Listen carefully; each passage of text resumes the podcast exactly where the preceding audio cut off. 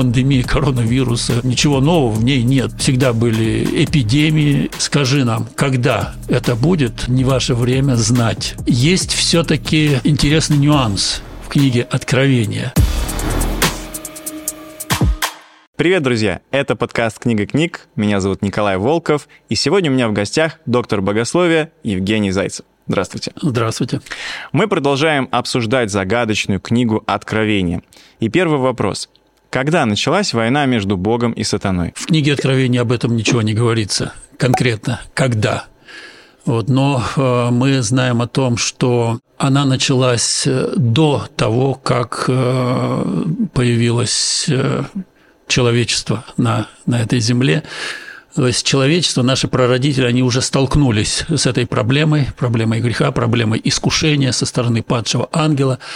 А когда началось э, в небесных реалиях это противостояние э, между э, Христом и сатаной, мы, наверное, сказать не в состоянии. А почему Бог изгнал сатану и его ангелов на землю? Да, вот в 12 главе книги Откровения говорится о, об изгнании вот говорится об этой войне. А, произошла война на небе. Когда началась, как я сказал, мы уже не знаем, но а, вот она перекинулась на, на землю. И почему, почему, ну, я думаю, что дьявол имел доступ к любому месту во Вселенной, обитаемому, угу. обитаемым мирам, вот, в том числе и, и к Земле. Э, тут как бы мы не можем сказать, что Бог поставил именно человека в какие-то вот исключительные условия эксперимента, чтобы на человечестве испытать вот всю эту силу зла. Ни в коем случае мы не должны так, так считать. Вот. И если говорить о грехопадении наших всех людей, то мы обязательно должны помнить о том, что Бог предусмотрел для а, наших а, согрешивших прародителей спасительный выход, и спасение было уже обещано а, вот, в Мессии, в знаменитом пророчестве, мессианском пророчестве Бытие 3.15. Существует много фильмов и книг на тему апокалипсиса. Согласно Библии, наступит ли когда-нибудь конец света? Э, наступит конец э, э, зла, конец греха, смерти. Вот. Но не наступит конец света. конец тьме. Свет с нами будет. Свет будет с нами, да. Наступит конец греховной тьме. Угу. Вот. Все библейское повествование, оно как раз-таки говорит об этом и ведет, ведет к этому вот сценарий будущего, а, который начертан в Священном Писании по воле Всевышнего Бога через а, дар пророчества, через пророков, он все-таки оптимистичный. Угу. Вот, нас не ожидает э, глобальная катастрофа, э, вот, э, смерть, ядерная зима или столкновение с астероидом. А что должно произойти конкретно, если верить Про, Конкретно, конкретно, согласно пророчествам, должно произойти второе пришествие угу. Христа на, на землю, которое и положит конец как, как раз-таки вот греховному существованию человеческого рода на земле. Из каких этапов состоит э, пришествие? Ну, э, вообще в Священном Писании второе пришествие Иисуса Христа, э, оно представлено как ну, одноэтапное. Если я правильно понял ваш вопрос, за ним Э, вот представление о том, что второе пришествие Иисуса Христа разбивается на два этапа. Первый этап для искупленных, для, для спасенных. Это произойдет тайно, как тайное восхищение перед излитием последних судов, вот семи этих, семи этих язв. То есть, э, а второй раз Христос уже явится явно, вот так вот от, открыто во всей славе своей. Но э, вот такая двухэтапность, она не подтверждается текстом текстом Священного Писания.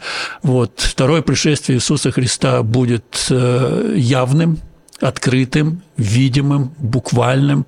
Вот именно так оно представлено, представлено в Священном Писании, и узрят его все, узрят его всякое око. Мы читаем в первой главе угу. Апокалипсиса. Вот, э, да, поэтому э, но, но есть все-таки э, интересный нюанс в книге Откровения, который касается так называемого тысячелетнего царства или миллениума вот, э, после которого происходит э, воскресение нечестивых. При втором пришествии Иисуса Христа на землю воскрешают только праведники. Вот. Те, кто воскресают верует, только праведники. Только праведники, угу. да. Нечестивые не воскресают при втором пришествии Иисуса Христа. Вот. Но э, э нечестивые, воскресение нечестивых происходит спустя тысячу лет об этом говорится вот в 20 главе книги Откровения. Да, и после, э, после определенных событий происходит уже их окончательное э, как бы, истребление. То есть вот если учитывать это событие после тысячи лет можно говорить о двух пришествиях, если можно так mm. сказать, о, о двух этапах. Вот это вот в библейском таком контексте. А в Библии написано, когда произойдет второе пришествие? Нет, э, в Библии нет э, конкретных сроков. Э, вот. И вопрос второго пришествия Иисуса Христа или датировки второго пришествия Иисуса Христа – это вопрос спекулятивный, фантазийный. Мы не имеем права вот, пытаться рассчитывать дату второго пришествия Иисуса Христа. Угу. Потому что Иисус Христос никогда не называл конкретных дат, вот. Более того, более того, он э, достаточно категорично э, заявил своим ученикам, э, когда расставался с ними, вот в момент вознесения своего от земли, в первой главе книги «Деяния апостолов» как раз-таки вот записаны эти слова «не ваше время знать угу. времена и сроки». Но и отвечая на вопрос своих учеников, скажи нам, когда это будет, а этот вопрос они задали после того, как Иисус Христос сказал им о судьбе храма. Не останется здесь камня на камне, все будет разрушено. Вот в сознании учеников такое событие, оно было связано с концом света, вот, и они спросили, когда, когда это будет. Так вот, отвечая на вопрос своих учеников, Иисус Христос не назвал никаких конкретных дат. Может быть, какие-то признаки, по которым можно понять? Вот как, признаки, когда? да, да. Угу. Признаки э, Иисус Христос называет э, очень интересные интересные, очень интересные признаки. Вот, и среди этих признаков э, это умножение бедствий на Земле, каких-то катастроф, стихийных бедствий, вот, умножение болезней, умножение э, войн и военных э, конфликтов и так далее. Так далее. Вот, лжепророки, умножение лжепророков, в частности, вот те, кто а, пытаются сегодня исчисли, высчитывать даты второго пришествия Иисуса Христа, угу. они относятся угу. к лжепророкам, потому что они смущают людей, сбивают их с толку, вот. И когда, скажем, приходит вот эта дата очередного конца света, и ничего не происходит, безусловно, люди перестают верить э, не то, что скорое второе пришествие Иисуса Христа, они перестают верить в Бога, они становятся скептиками. Угу. Вот. Но вот, да, действительно, Иисус Христос признаки э, называет приближение э, дня своего Э, явления.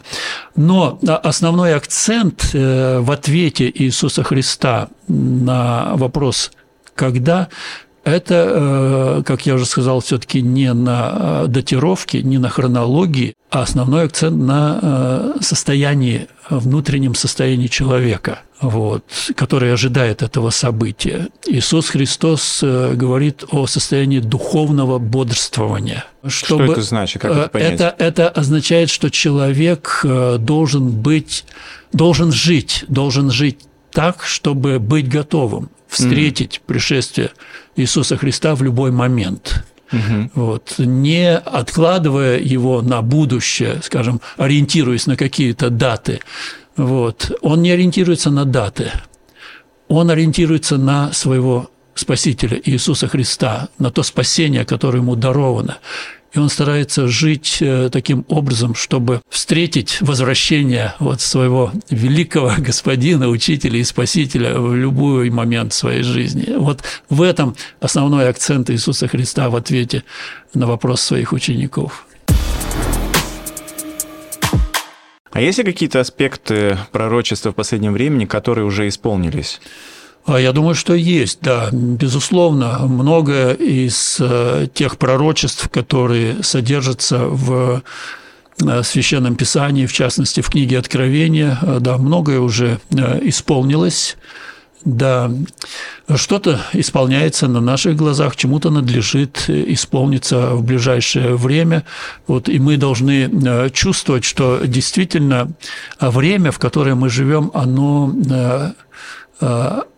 ну, очень серьезное, очень серьезное и приближает нас к, это, к, это, к этому событию. Хотя скептики говорят, ну, ничего э, нового э, в том, что э, происходит, с нами сегодня нет. То есть, ну, всегда были войны, всегда были эти стихийные бедствия, всегда были эпидемии и пандемия коронавируса.